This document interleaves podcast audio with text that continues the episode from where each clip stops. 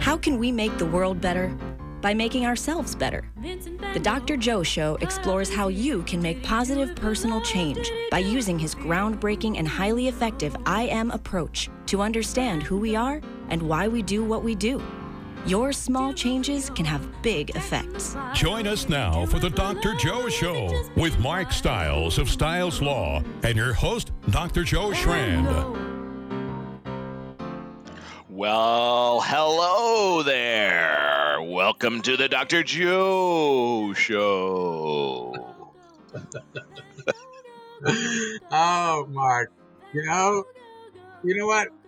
I could see you thinking before the introduction today because it's now different each time. Totally Mhm. love it. And I came to the conclusion seconds before I opened my mouth, too. Yeah. It's, How was it? Great. I think it was great. It's that that limbic spontaneity coupled with a little bit of prefrontal cortical, you know, anticipation. It's great. Thought It was Mm, great. Really, really nice. We had a good week. yes, great week. Love love this holiday season. It's always so festive and magical. Yeah, it really is. And not so cold, but it's starting No. a little colder. You know, not too bad. It's good. Doable. Perhaps you could introduce our guest, Tom McCoy. Absolutely, Dr. Joe. Tonight we're honored to have T.C. Morrison. T.C. Morrison is an alumnus of Audubon University and New York University School of Law and served four years in the U.S. Air Force Judge Advocate General Corps before joining the New York law firm Rogers and Wells, becoming a partner in 1975. He later worked at Patterson Belknap Webb and Tyler for four, 34 years, becoming a prominent figure in advertising and trademark litigation, and concluded his career at Manatt, Phelps, and Phillips in New York. Morrison, reflecting on his legal career, authored satirical novels about class action lawyers. With his first book, Torts Are Us, and the highly acclaimed second book, Please Pass the Torts, featured in the New York Post. Welcome to the Dr. Joe Show. Welcome, T.C. Morrison. Thank you.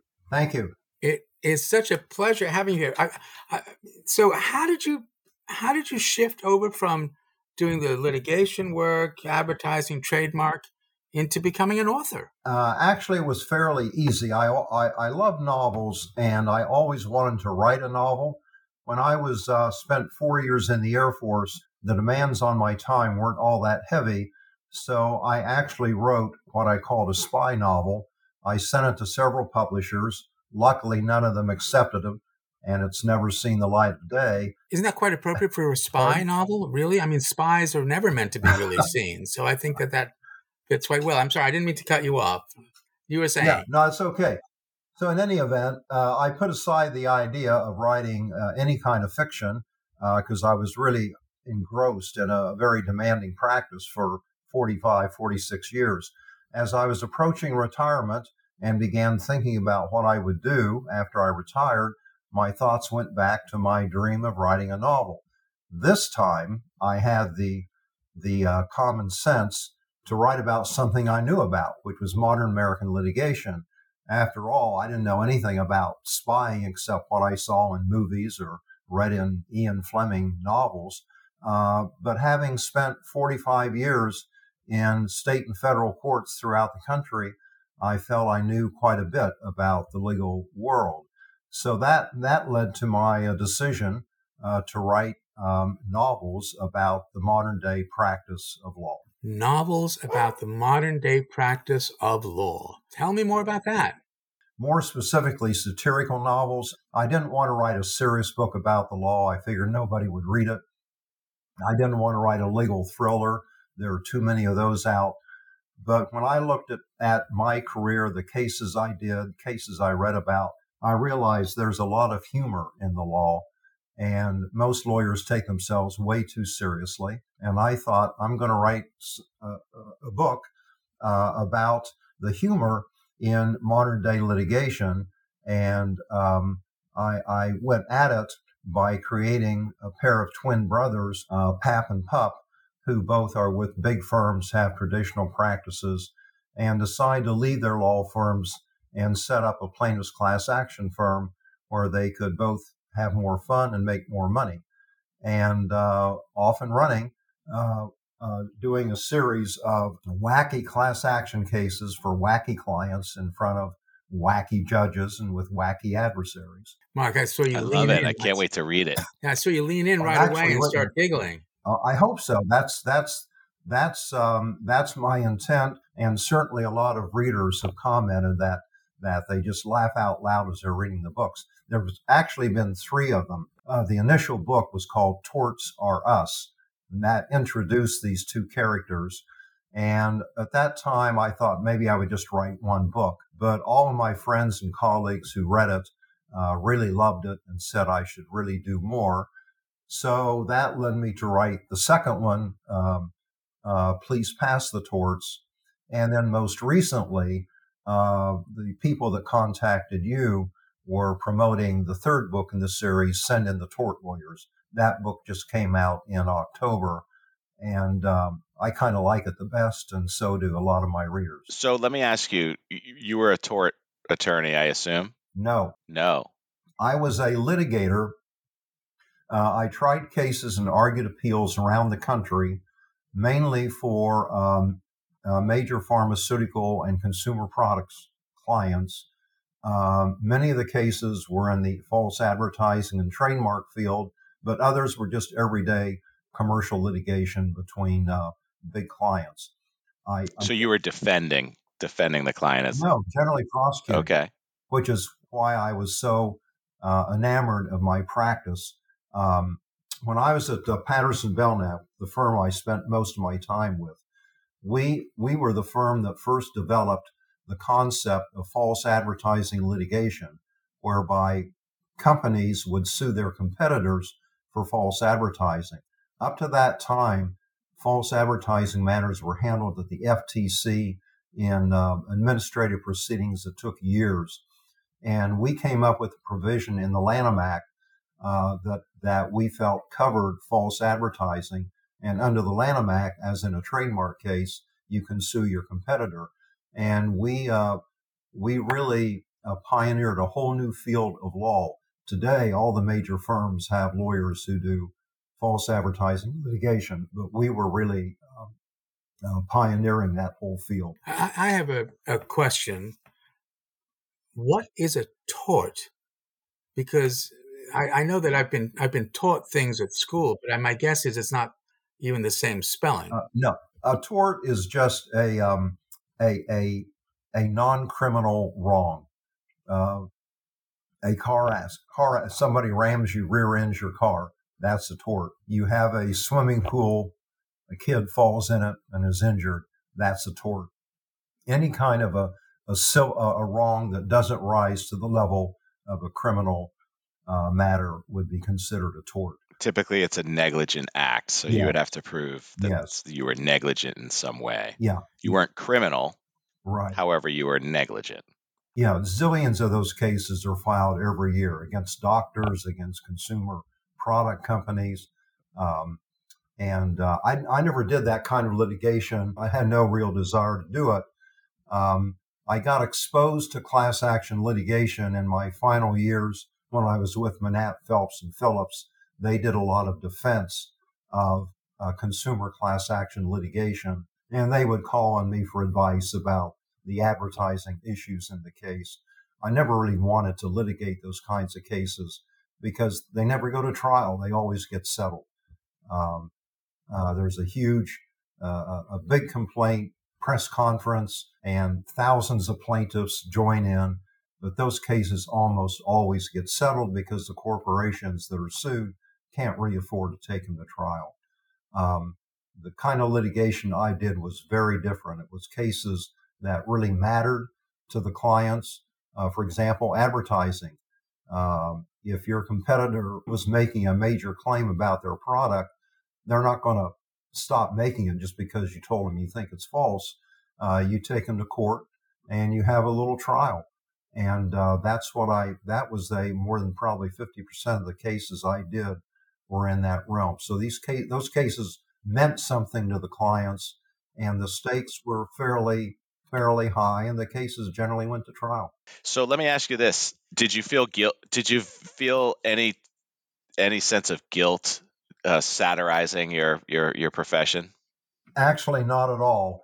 Um, and a lot of the readers of the book uh, are themselves lawyers or have some connection with the legal profession. All my lawyer friends love them. Uh, even the tort lawyers. Here's something interesting. The most famous tort lawyer in the U.S. is Ralph Nader. Uh, you probably remember him, Unsafe at Any Speed. Uh, he founded a, a, museum in Winsted, Connecticut called the National Tort Museum. It's an homage to tort lawyers who bring tort cases. About a month ago, I did a book reading and signing at the Tort Museum.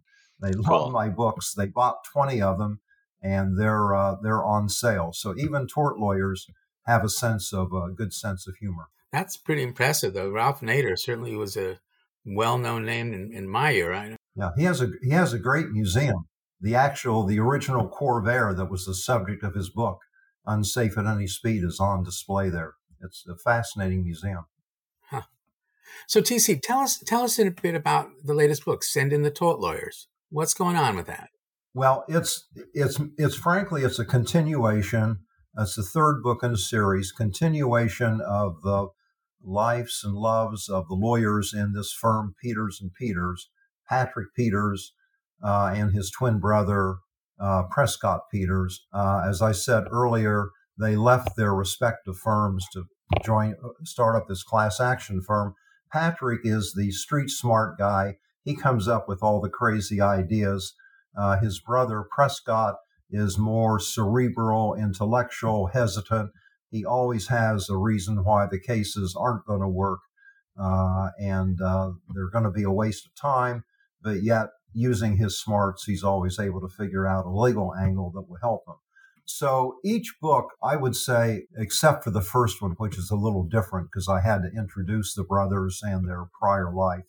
But the second half of the first book and then the next two books I would say basically cover a year in the life of the firm of Peters and Peters.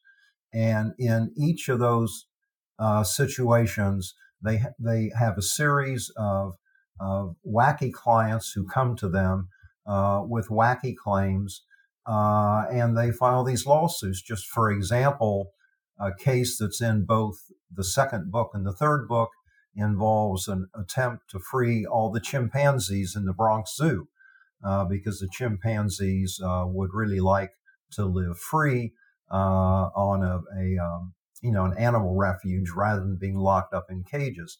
Now, I didn't just make up that case. Uh, in every case in all three books has a real life counterpart of an actual case that really happened and was brought in real life. What I did was take the cases and stretch them and uh, add onto them but there was uh, a lawsuit. There have been several lawsuits to free animals in zoos, including a lawsuit to free the uh, anim- the uh, chimpanzees in the Bronx Zoo.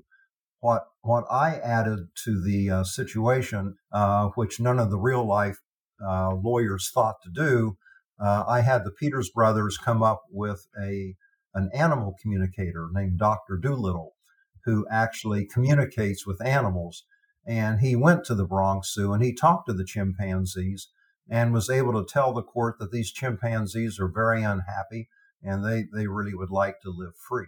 So that was a wrinkle that uh, was not in the real life cases. Yeah, certainly a, very lofting experience. Uh, that was a Hugh Lofting reference to Dr. Dolittle. Um, for those who know the author. So let me ask you, how how do you get the ideas? You, how, what's your writing process? We've had several authors on. I'm fascinated. What is your writing process? Uh, for me, the key is to, in, in, each book, to identify the cases I want to zero in on. Uh, each, the second and the third book are similar in that they both have about four or five major cases uh, that occur in the course of a year in the life of this law firm. So the first key for me is identifying something that I've read about that I think would be a good subject. The best example is the, the current book, Send in the Tort Lawyers. The most interesting case in that book is a takeoff on uh, FTX, the Sam Bankman Fried uh, cryptocurrency case. I was starting to um, uh, research and pull together ideas um, about a year ago, Thanksgiving, uh, for the third book, just as that story was hitting the papers. And every day, the Wall Street Journal and the New York Post, two papers I read every day, had a, a, a new story every day. And I thought, this this story is too good to be true, and and it lends itself easily to uh, to satire. In fact, I actually wrote uh, an article uh, for publication called "Stranger Than Fiction." This story truly is stranger than fiction. You have this this. He was then about 24 years old. This kid who dressed every day in sandals, a t-shirt, shorts, and a baseball cap, even if he was meeting with clients and investment bankers. He was always playing on his cell phone, even during meetings. Uh, he was he was said to be worth more than thirty million dollars. He was living with a bunch of kids in this uh, uh, uh condo complex in the Bahamas uh, that they they paid millions of dollars for. Uh, they were all having sexual relationships with each other. It was just a totally bizarre story, and this kid became became the sort of the hero of the crypto craze, and and uh, uh, investors and financiers were pouring huge amounts of money into this firm, and then they decided to promote the crypto to everyday consumers, and that's where my book picks up because they used several uh, celebrities uh, to promote the uh, FTX as crypto. Uh, you may have seen the commercials. Tom Brady and his then wife, Gisele Bündchen, uh, were in several commercials. Uh, Larry David was in a commercial that was aired at the Super Bowl on, on the big screen during, during halftime at the Super Bowl. Um, it, it was just incredible. And that led to everyday investors investing in this crypto. They had no idea what they were doing. Uh, the the financial types love crypto because they can trade on it and hopefully its value goes up. But everyday people were investing in it, and I think I think over the number is over a million investors invested in FTX crypto. Uh, they took in uh, 16 million of customer money and 10 million of that was turned over by Bankman Fried to a sister company. It was really a, uh, a hedge fund uh, making investments, and all that money was lost. The investors were left uh, with no recovery. So that all happened as I was uh, planning out this third book, and I thought this is too good to be true. So I didn't really have to change much. That's the odd thing. Uh, other than changing the names of the celebrities, um, uh, and the names of the principals and the name of the company instead of FTX, it's FUX in the book, and their crypto instead of FTT is just FU crypto. Um, but I didn't really have to change the underlying facts. Uh, so that that that's a perfect example of how something in the news uh, became the subject um, uh, of, of one of the ca- cases in the books. The uh, the other cases in that book are merely based on my uh, ongoing reading of um, uh, legal developments. The New York Post is a wonderful source for me because they have a knack of covering uh, zany stories that happen around the country. Uh, so I, I identified other other cases to write about. One was the Belgian chocolates case there was a big lawsuit by people uh, who had bought Godiva Belgian chocolates, discovered the chocolates had been made not in Belgium, but in Reading, Pennsylvania. And they huh. concluded that they had been defrauded and they filed a lawsuit. So that that case is, uh, is in the book. Another case that was uh, in the news at about that time uh, Madison Square Garden, the owner of Madison Square Garden, James Dolan, one of the hate, most hated entrepreneurs in New York City, he had a blacklist, and any lawyer or member of a law firm that was involved in a lawsuit against Madison Square Garden would not be admitted to the garden or to Radio City, which he also owned. So that became uh, an interesting topic for a case uh, in the book. So I, I, put together about four or five cases like that and then develop them as the, the brothers take on the cases, develop them, and then uh, obviously all, they always, almost always result in a win with a nice fee to the uh, Peters and Peters firm. The only case they lost was the Chimps case. The uh, the New York courts, in real life and in my book, decided that chimps did not have a right to file lawsuits uh, to demand their freedom. So you can't win them all. You can't win them all, but they're certainly monkeying around with that one. Commentaries really on on things that are happening uh, in the world today, and then you're you're taking them and you're you're finding the the humor in them, the, the satirical component to it. Uh, yeah, there's there's actually a a hidden serious message in the three books, and that and that has to do with the abuse of the class action system. Uh, class action uh, class actions play a, a, real valid role in the legal world, and uh, ironically, the one case in all three books that I think was truly a legitimate use of class actions was the FTX Bankman Fried case. That really uh, real people were injured and they deserve to be represented. The other cases, though, the Belgian chocolates case, there's no real victim to to whether the chocolates are made in Reading, Pennsylvania, or Belgium. Uh, and yet, in real life, there was a, a, real life class action case. There was a real life settlement. The um, the the uh, Godiva ended up paying fifteen million dollars to get rid of the case. And guess what? The members of the class each member of the class got $15 unless they had a proof of purchase, a proof of purchase of your Belgian chocolate, then you got $25. The lawyers walked away with $5 million. So that, that's where the money goes. And, and, uh, I have a lot of fun with that in the book and the brothers have a lot of fun litigating the case. But it's, it's in my judgment, a good example of how the class action system is being abused for cases that have no real, real uh, business being litigated in, in modern day courts. Off air, we, we were also talking a little bit about about your feeling about the class action suit and system in general. Tell us a bit about your thoughts on that. Well, as I said earlier, I think class actions play a really legitimate role in the American judicial system. Uh, take the Bernie Madoff scandal, take the uh, Sam Bankman Fried crypto, or take a, uh, an airline uh, plane crash, or the 9 11 uh, buildings collapsing. Uh, all of those cases, there's no way they could be handled by an individual plaintiff because there are so many of them. Those lend themselves to class action treatment. You have real people who suffered real injuries. The, the cases I'm concerned about uh, are are the type that are in my book.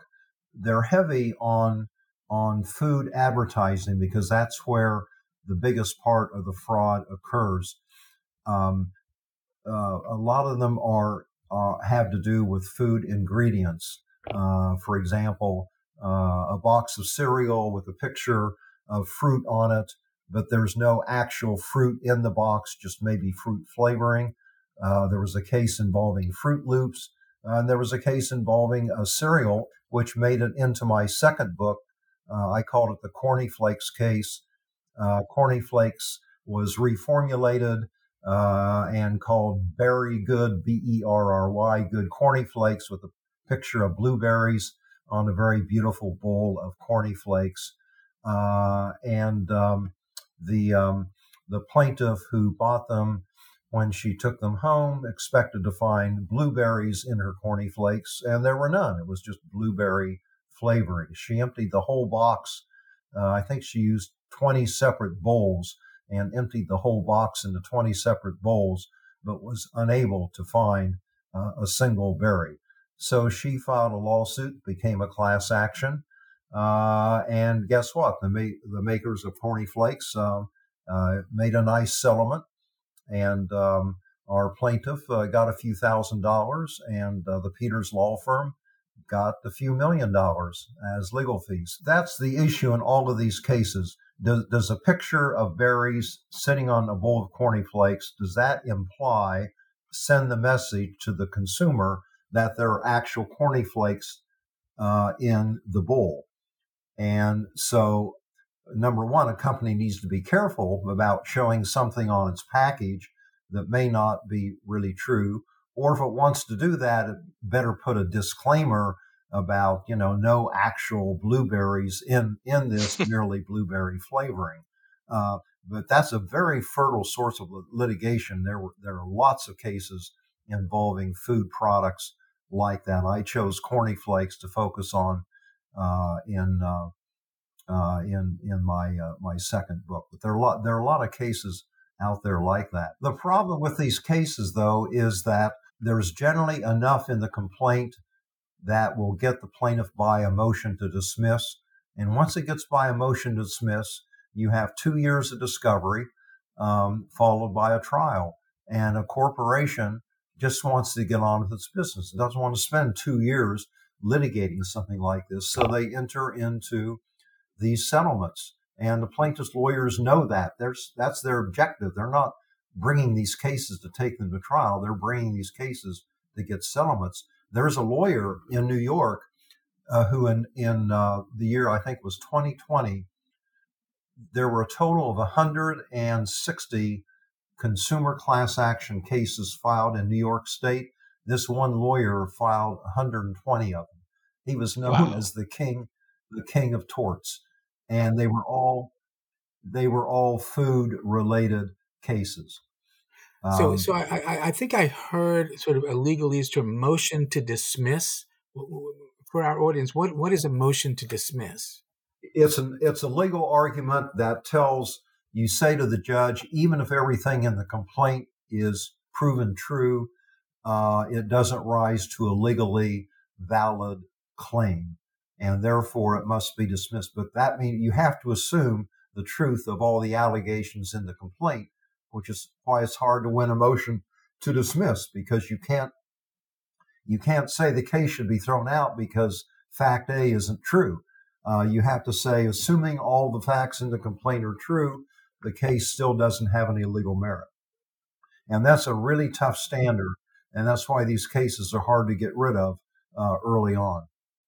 And so is is that is that sort of the the chess move, if you will, to yes. begin a settlement proceeding? Yeah, in in almost all of these cases, the defendant will will want to file a motion to dismiss to dismiss the case, and the plaintiff will file a motion to have it certified as a class action, assuming the defendant loses the motion to dismiss and the plaint the judge grants the class action status at that point it's on a track to be settled because once the class action determination is made, uh, almost no company is going to want to take that case to trial. So, so a- absent a really a judge really willing to take the bull by the horns, uh, one of the cases in um, in the current book is about happy cows. Uh, ben and Jerry's, the ice cream uh, maker, uh, ran a campaign a couple years ago saying that its ice cream came from the milk and cream of happy cows. There was an actual lawsuit uh, brought claiming that claim was not true. Those cows so that claim. That claim was bull. was bull. That and actually the judge, uh, the judge uh, took the bull by the horns, so to speak, and dismissed the case. So I in heard. My book, in my book, however, uh, uh, my lawyers, Pap and Pup, are much more resourceful. They um, they brought in their animal communicator, Dr. Dolittle, who went up to Vermont and went to all the farms that, that supply milk and cream to Ben and Jerry's and uh, were able to report to the judge that these cows are not happy. It's too cold in the winter. And also it's Vermont and if they flatulate too much, they're going to be sent to the rendering plant.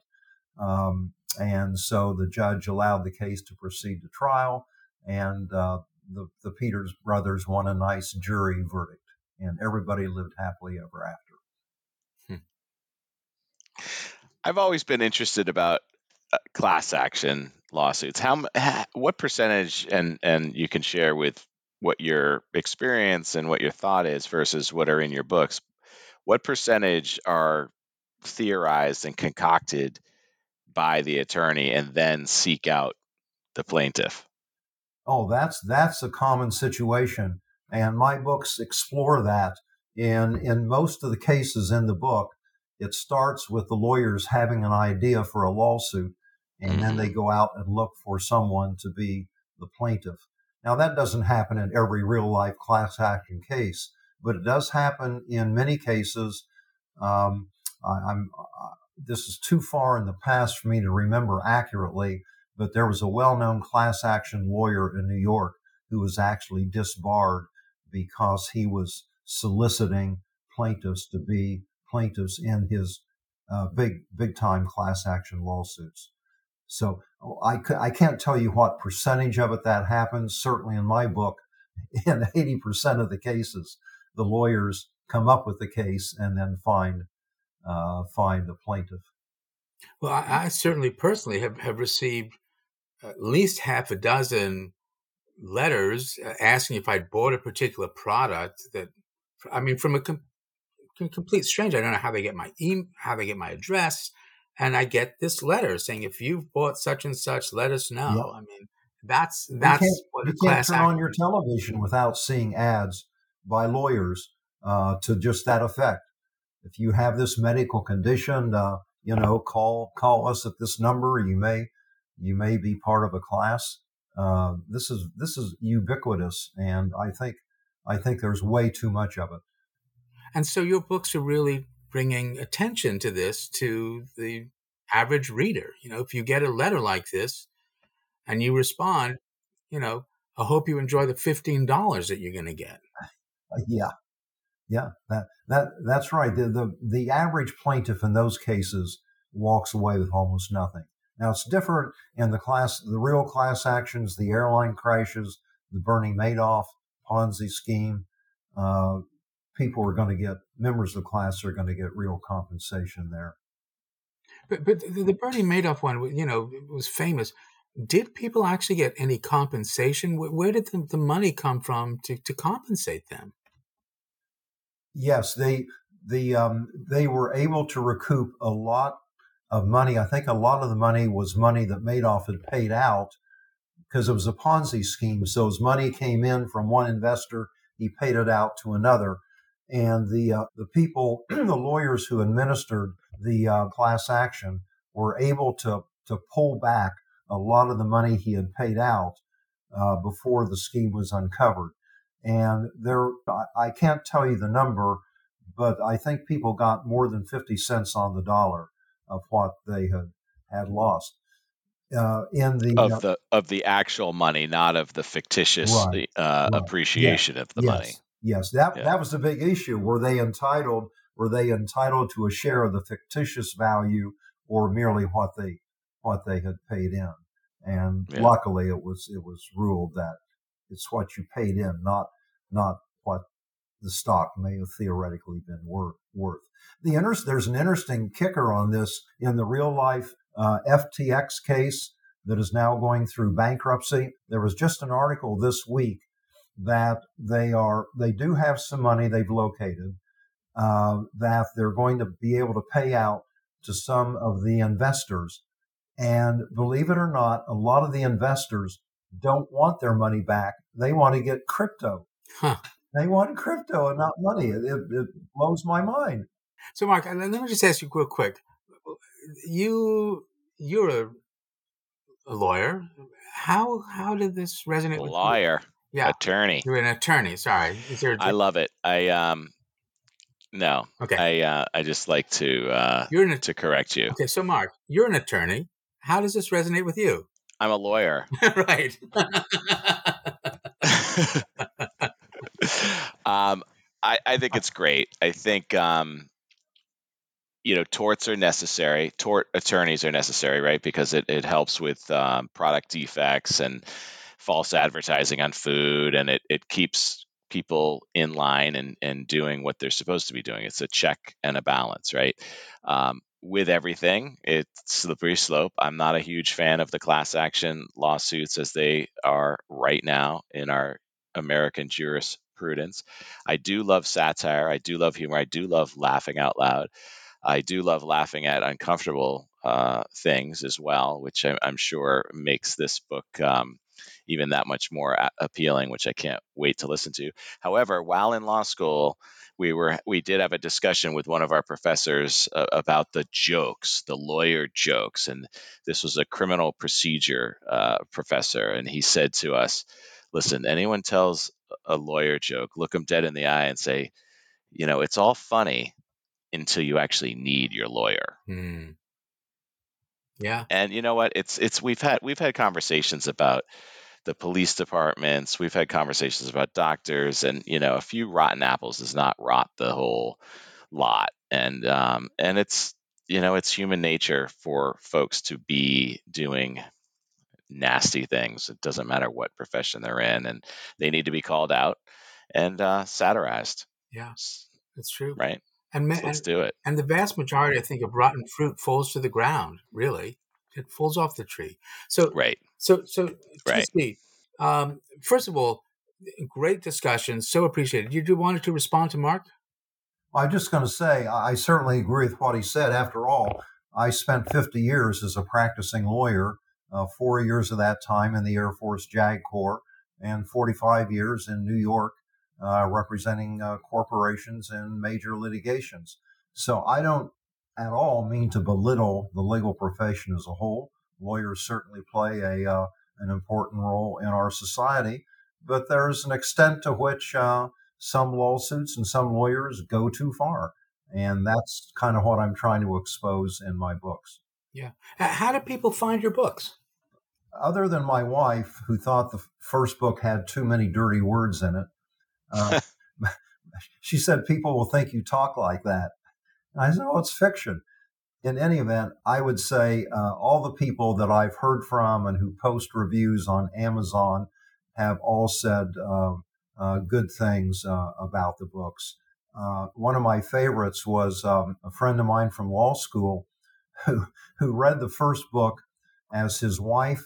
His wife was in the hospital for a, a, a really critical cancer surgery.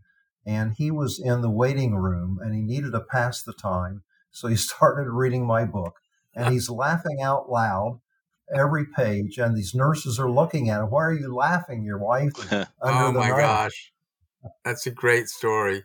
It reminds me that of, is great. Of, of my wife when when email first started, she thought that LOL meant lots of love and not laugh out loud. So she was writing to people, mm-hmm. so sorry to hear about your divorce, lol. You know, and uh, so sorry to hear about your Oh my goodness. LOL. you know, like, but on a separate thing. That is so how awesome. do people get your books, TC? Basically, they need to go to Amazon. It's uh, the, all three books are available on Amazon. The way to get to Amazon is through my website, which is torts, the word torts, the letter R, tortsrusbook.com, tortsrusbook.com. If you go to the website, you'll see all kinds of interesting uh, podcast interviews, uh, and then you'll see a link to Amazon where you can easily get any of the three books uh, in the series, or you can go to the Tort Museum in Winsted uh, and pick up your own uh, personal copy from the Tort Museum. That's right. And that's tort, T O R T, not T O R T E like the French pastry. Well, uh, yeah, that's correct. In book two, uh, Please Pass the Torts, there's a dinner party episode where uh, the guests are talking about legal tort, the difference between legal torts and the torts that are being passed around uh, for people to eat for dessert. And that's there's brilliant. an amusing discussion about the difference between the two kinds of torts. Great, it's definitely something to chew on. Uh, so I'm curious. So what, what what are you working on now? Um, I'm at this point. I'm probably a one-trick pony. I don't think I'm, going to write the great American novel, uh, but I am working on the next book in the series. And the idea for this book came from uh, my computer expert. I'm not very IT literate. And uh, so I have a, a, computer guy who comes and helps me with computer issues. And he said, you know, gee, you ought to do something with AI in your next book. And so I am doing just that. I am. Uh, I already have in mind a couple of uh, legal cases that will involve uh, AI, and that will probably be the centerpiece of the uh, of the next book. That's going to be great. I cannot wait to read that. That's going to be so much fun. So, you know, the Dr. Joe show is based on the the I am approach, uh, our current maximum potential. This is who I am. The idea that we're all doing the best we can, but influenced by and responding to four domains. Our home domain, no one's going to argue your home has had an influence on who you are. The social domain, which is the rest of the world. The biological domain of your brain and body. And what I call the I see domain. How do I see myself? How do I think other people see me? Because the four domains interconnect, a small change in any of the domains can have a big effect. So, the first truth of the I am small changes can have big effects. TC, what small change can you recommend to our listeners based on our topic for tonight? I think the change I would most recommend is that we all step back and not only enjoy a good laugh, but we step back from this constant uh, uh, need to be in each other's face, uh, to sue for any imagined wrong that happens. Uh, you know, life life happens. A lot of things happen in life. They're not all pleasant, but my gosh, uh, to run to court every time something happens that you don't like, uh, I think is, is a real excess, and I think people would benefit from stepping back for a minute and just thinking through uh, where all of this uh, is going. The my first book in the series introduces a neighbor named Mona Lott, and she is in a, um, a constant battle with a neighbor who hates her, and the neighbor reports her to the police for shooing geese off her property, and the whole thing ends up in, in an arrest and a, a, lawsuit. And if you if you think about it, uh, neighbors shouldn't be calling the police on their neighbor. Uh, these these things can be resolved in a more uh, uh, amicable uh, method. So I, I, think there's a tendency in the country. You see it in the political realm. You see it in the legal realm. Uh, whenever we don't like something, we raise we raise the decibel level and yell and shout at each other. And I think that's that's that's a big mistake. Yeah. So, in other words, talk with someone, talk with the person, perhaps, or don't just take it to. I, I love, I, I, love the names that you create. Mona Lott is great. So I think that's really important. Um, I think we can all benefit from that small change. I'm sure everybody has some moment in their life where they thought, "Oh, I should sue this person," but step back. It's a, it's a really important insight. The, the second truth of the I am everyone's got one. Everyone has an I see domain. They're interested in what you think or feel about them. And you know that that has an effect on their biological domain because it feels different when you feel respected or disrespected. And you are part of someone's home or social domain. So this means you control no one, but you influence everyone. And you get to choose the kind of influence you want to be. T.C. Morrison, author, satirist, litigator, person with lived experience, 50 years in the legal system. What kind of influence do you want to be? I think I would like to be an influence for reason, reasoned discussion and debate. I'll give you two quick examples. Um, I took over uh, about four years ago as chair of our Republican Town Committee in our little town, Salisbury. The prior committee uh, was an in your face committee that alienated everybody in town, including most of the Republicans.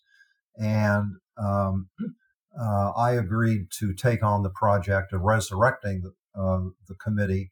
And I told everyone, look, we're a big tent committee. We're gonna, we want to, we want to make people take us seriously. We're not going to go after people. We're, we're going to uh, want people to see us as just a respected voice in the community that cares about local issues, uh, turning down the decibel level. a more recent example, um, along with uh, four of my Jewish friends, I helped put together a vigil for Israel uh, uh, just about a month ago in our local church. And um, we didn't publicize the event because we were afraid of uh, potential demonstrations. Uh, but the event was a huge success. 80 people attended. Uh, we had over 90 people who signed on, allowed us to use their name as supporters.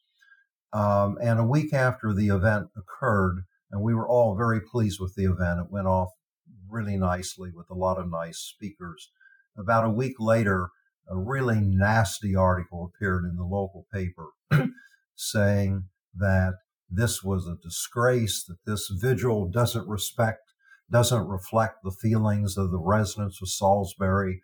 Uh, the residents of Salisbury are furious with Israel uh, and their treatment of Hamas and Palestinians. It was really a nasty, vile letter. My first instinct was to write a letter back in kind to the paper, uh, saying how, you know, how wrong this guy was. Then I thought about, it. I thought that's not going to, that's just going to inflame things.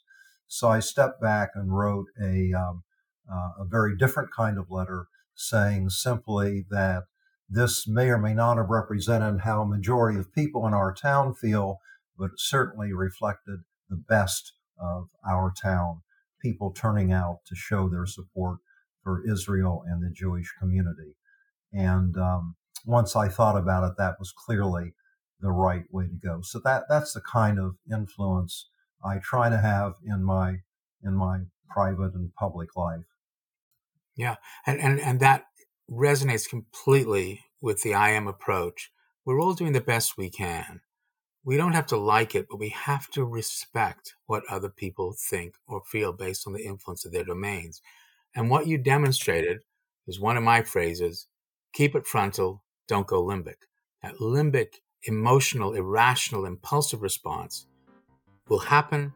You tempered it, and then you thought it through, and you were reflective instead of reflexive. And that is that's a wonderful influence to be. We, we could all be like that. Help each other be reflective and just appreciate each other for their value, no matter what their position. So, TC Morrison, I want to thank you so much. Folks, please go out and, and get the book. Send in The Tort Lawyers, novel by T.C. Morrison, and all of his other books. They are a great read. You will be laughing out loud. All right. Thank Folks, you, Dr. Joe. Thank you, Mark. I'm very enjoyable. It has been a pleasure. We'll see you all soon. Bye, folks. See you next week on The Dr. Joe Show.